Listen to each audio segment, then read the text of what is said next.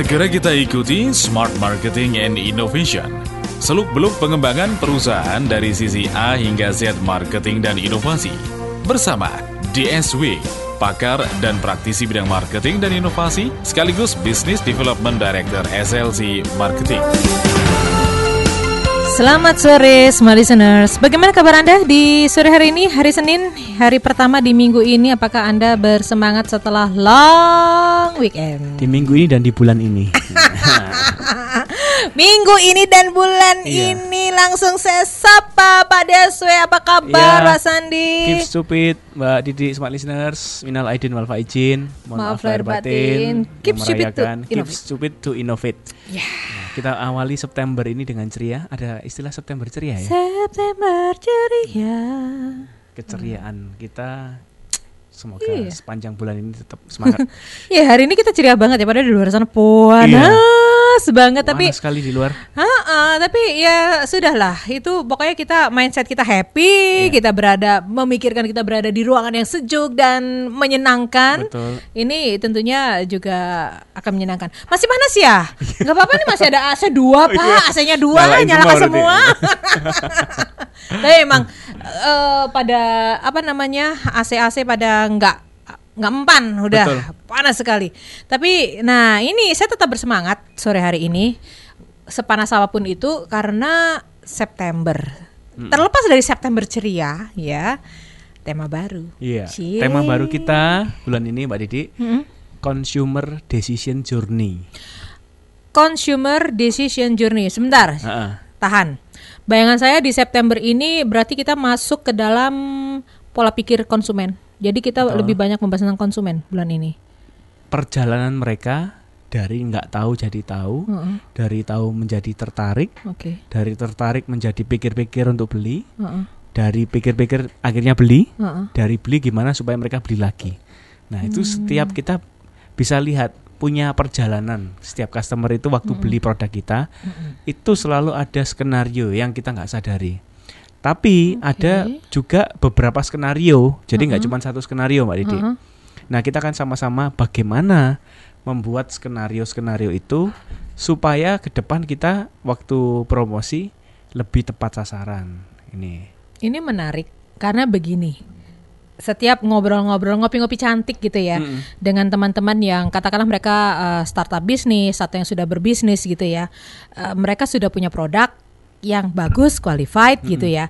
Tapi kepentok dengan kok uh, kenapa ya bukan produk saya yang dipilih?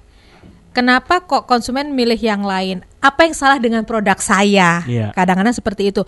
Padahal bisa jadi produknya nggak kenapa-kenapa, tapi kita tidak eh, kita kurang mampu untuk menggiring konsumen untuk membeli produk kita karena kita Iya. tidak terjun ke dalam pola pikir mereka. Bisa jadi kurang mampu atau waktu itu ketemu kita terlalu maksa untuk supaya dia cepat beli. Sangat yakin Karena produknya. Betul. Jadi di satu sisi customer consumer ini konsumen kalau belum siap di closing istilahnya, jangan dipaksa closing hari itu karena dia belum menyelesaikan journey-nya. Mm-mm, mm-mm, mm. Jadi malah terkesan kita eh, apa ya mengada-ngada atau malah terkesan bahwa eh, memaksa atau jangan-jangan customer merasa eh ya nek barangnya bagus orang ini kok kelihatan maksa ya. Cocok aku dibujuki ya apa kan gitu. Wow. Iya. Bakalan jadi diskusi yang seru untuk September ini. Belum belum dimulai obrolannya saya rasa udah kepengen nanya banyak. Iya. Padahal yang udah omongin aja belum keluar. Karena ko- konsumen itu unik pak, Mm-mm. unik, unik sekali. Pola perilaku mereka unik dan saya bersyukur sekali kalau September ini kita membahas mereka. Karena Ya. Sekali lagi smart listeners eh, Anda atau siapa pun yang sudah terjun ke dalam bisnis sebagus apa pun bisnis eh, atau produk eh, produk yang kita buat tapi kalau kita tidak bisa memahami konsumen kita ya sudah sia-sia. Bulan ini bulannya konsumen. Bulannya konsumen. ini hari pelanggan ya Hari pelanggan nasional. hari betul. pelanggan nasional Kita Pas. coba berdiri di atas sepatu mereka bulan ini. oke Biasanya kan kita berdiri di atas sepatu perusahaan. betul Gimana sih cara bikin produk yang lebih Betul, murah, inovatif. lebih inovatif, lebih efisien, Oke. perusahaan kita lebih leadershipnya lebih bagus. betul Sekarang kita coba keluar dari perusahaan. Mbak Didi, kita coba melihat cara pelanggan melihat. Jadi seeing the world as customers do gitu kira-kira. pas Melihat- banget ya launchingnya pas hari pelanggan. Journey ya. journey-nya oke baik Oke. Sebentar, sebentar, sebentar. Ya. Kenapa kok sampai keluar tema ini, Pak? Nah, sering kali kalau kita membantu klien, Mbak Didi, Mm. kan klien itu selalu tanya, ini nanti kalau saya promo, Mm-mm. ini bakalan omset saya naik berapa? Atau saya kalau iklan di media gitu ya, entah media konvensional atau digital, ini bisa ningkat omset berapa? Mm-mm. Selalu pertanyaan yang sama. Kalau saya keluar uang untuk beriklan, itu balik ke saya naik omset berapa? Wow. PR buat Markom ini. Betul, PR buat market. Karena di satu sisi Markom itu adalah tugas yang hasilnya baru bisa dipanen jangka panjang. ya, Sementara pemilik bisnis maunya kelihatan sekarang hasilnya. betul. Maka ada muncul teori itu ROMI, Mbak Didi, Return on Marketing Investment. Oke. Bahwa kegiatan marketing itu sebuah kegiatan yang proses, Mm-mm. yang ada istilahnya fase-fasenya, yaitu kita ngomong consumer decision journey.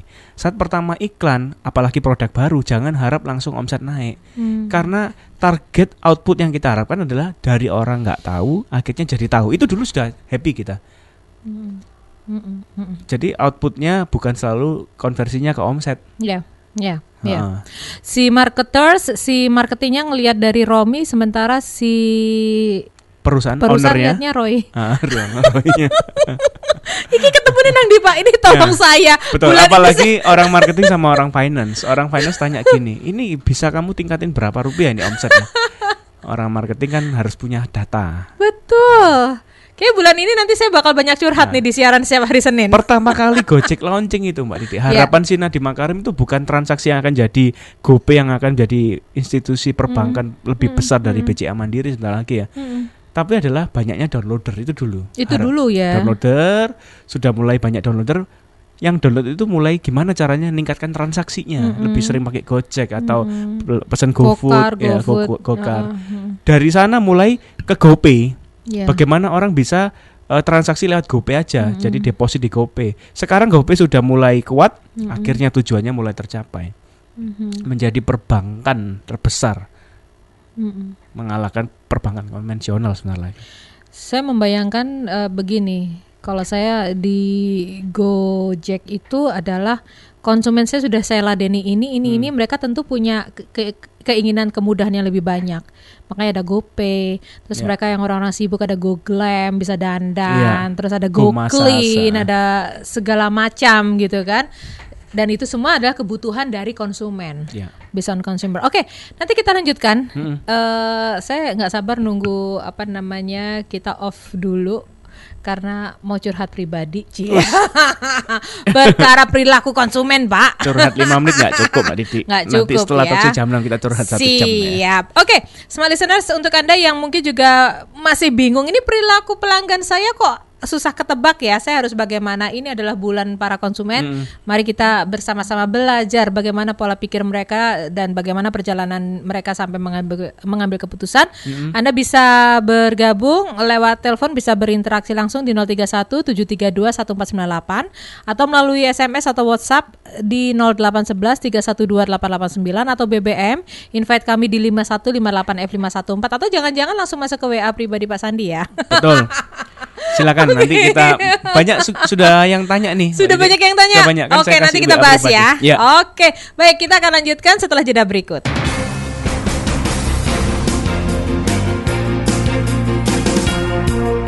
Smart Marketing and Innovation akan kembali sesaat lagi.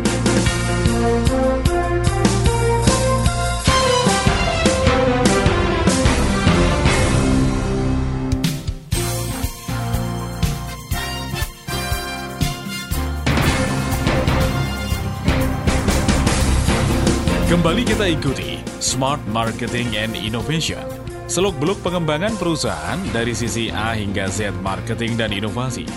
Bersama DSW, pakar dan praktisi bidang marketing dan inovasi, sekaligus Business Development Director SLC Marketing. Consumer Decision Journey. Ini yang menjadi pembahasan kita di bulan September. Dan ini eh, berdasarkan ini ya Pak DSW bagaimana eh, orang-orang pebisnis supaya bisa memahami jalan pikiran para pelanggan mereka. Mm-mm, Betul. Sehingga kalau kita berbisnis nggak muspro, nggak sia-sia, nggak mubazir. Khususnya jalan pikiran mereka saat eh, akan membeli produk kita. Itu dia. Itu yang kita bisa gali. Oke. Di sekilas contoh ya Mbak Didi ya. Ha. Klien yang eh, kontak kami itu kalau kami telusuri ada lima lima skenario journey yang berbeda. Lima skenario. Betul. Oke. Jadi ada yang pertama kontak kantor kami itu kami tanya tahu kami dari mana gitu ya. Oke. Ada yang jawab oh saya pendengar smart smart FM Oke. itu yang pertama. Oh ini journey juga nih. Mm-mm. Ada juga yang eh, kontak kantor kami tahu kami dari mana. Oh kami googling Mm-mm. dari website kemudian kontak kantor kami. Ini skenario kedua. Ada juga klien yang pertama datang ikut seminar aja. Mm-mm. Seminar yang kami adakan sendiri, jadi mereka tahu dari broadcast email maupun di eh, apa sosmed yang kami mainkan. Mm-mm. Itu informasi seminar.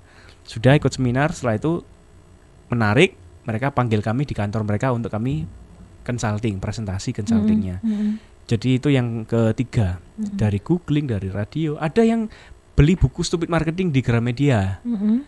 Jadi dia setelah baca email ke kami, saya beli buku anda, bla bla bla, bisa Mm-mm. ndak ketemuan. Oke. Nah ada yang seperti itu, melihat uh, membaca buku yang ada di toko buku. Oke. Nah, ada yang ucuk-ucuk datang ke kantor, walk in. Jadi dia lihat banner yang kami pasang di depan kantor, Mm-mm. dia langsung datang parkir Mm. nggak nggak appointment langsung tanya ini konsultan marketing ya kan ada banner spanduk di depan Iya. langsung walk in datang jadi itu journey yang ada di kantor kami sebenarnya banyak journey yang lain cuma yang sering kali muncul itu yang lima tadi ya Jadi lewat apa? Medsos. Nah. Ah, terus ada yang lewat medsos ada yang googling, lihat Googling. website terus Berarti mereka yang aktif kami. ya? Heeh. ada yang waktu di seminar mereka ikut seminar Heeh. kemudian ngundang kami lebih lanjut di kantor mereka Oke. ada yang dari tamu walk in Mm-mm. dia kebetulan rumahnya di Citraland juga dia sering ke Indomaret sebelah kantor kami terus lihat banner kemudian mampir, mampir. ambil jasa kami juga ada ada juga yang dari ini eh, email broadcast Iya. rutin ya nah terus telepon dari Smart FM Oke. pendengar Smart kan sa- saya sering kali kasih WA pribadi saya Betul.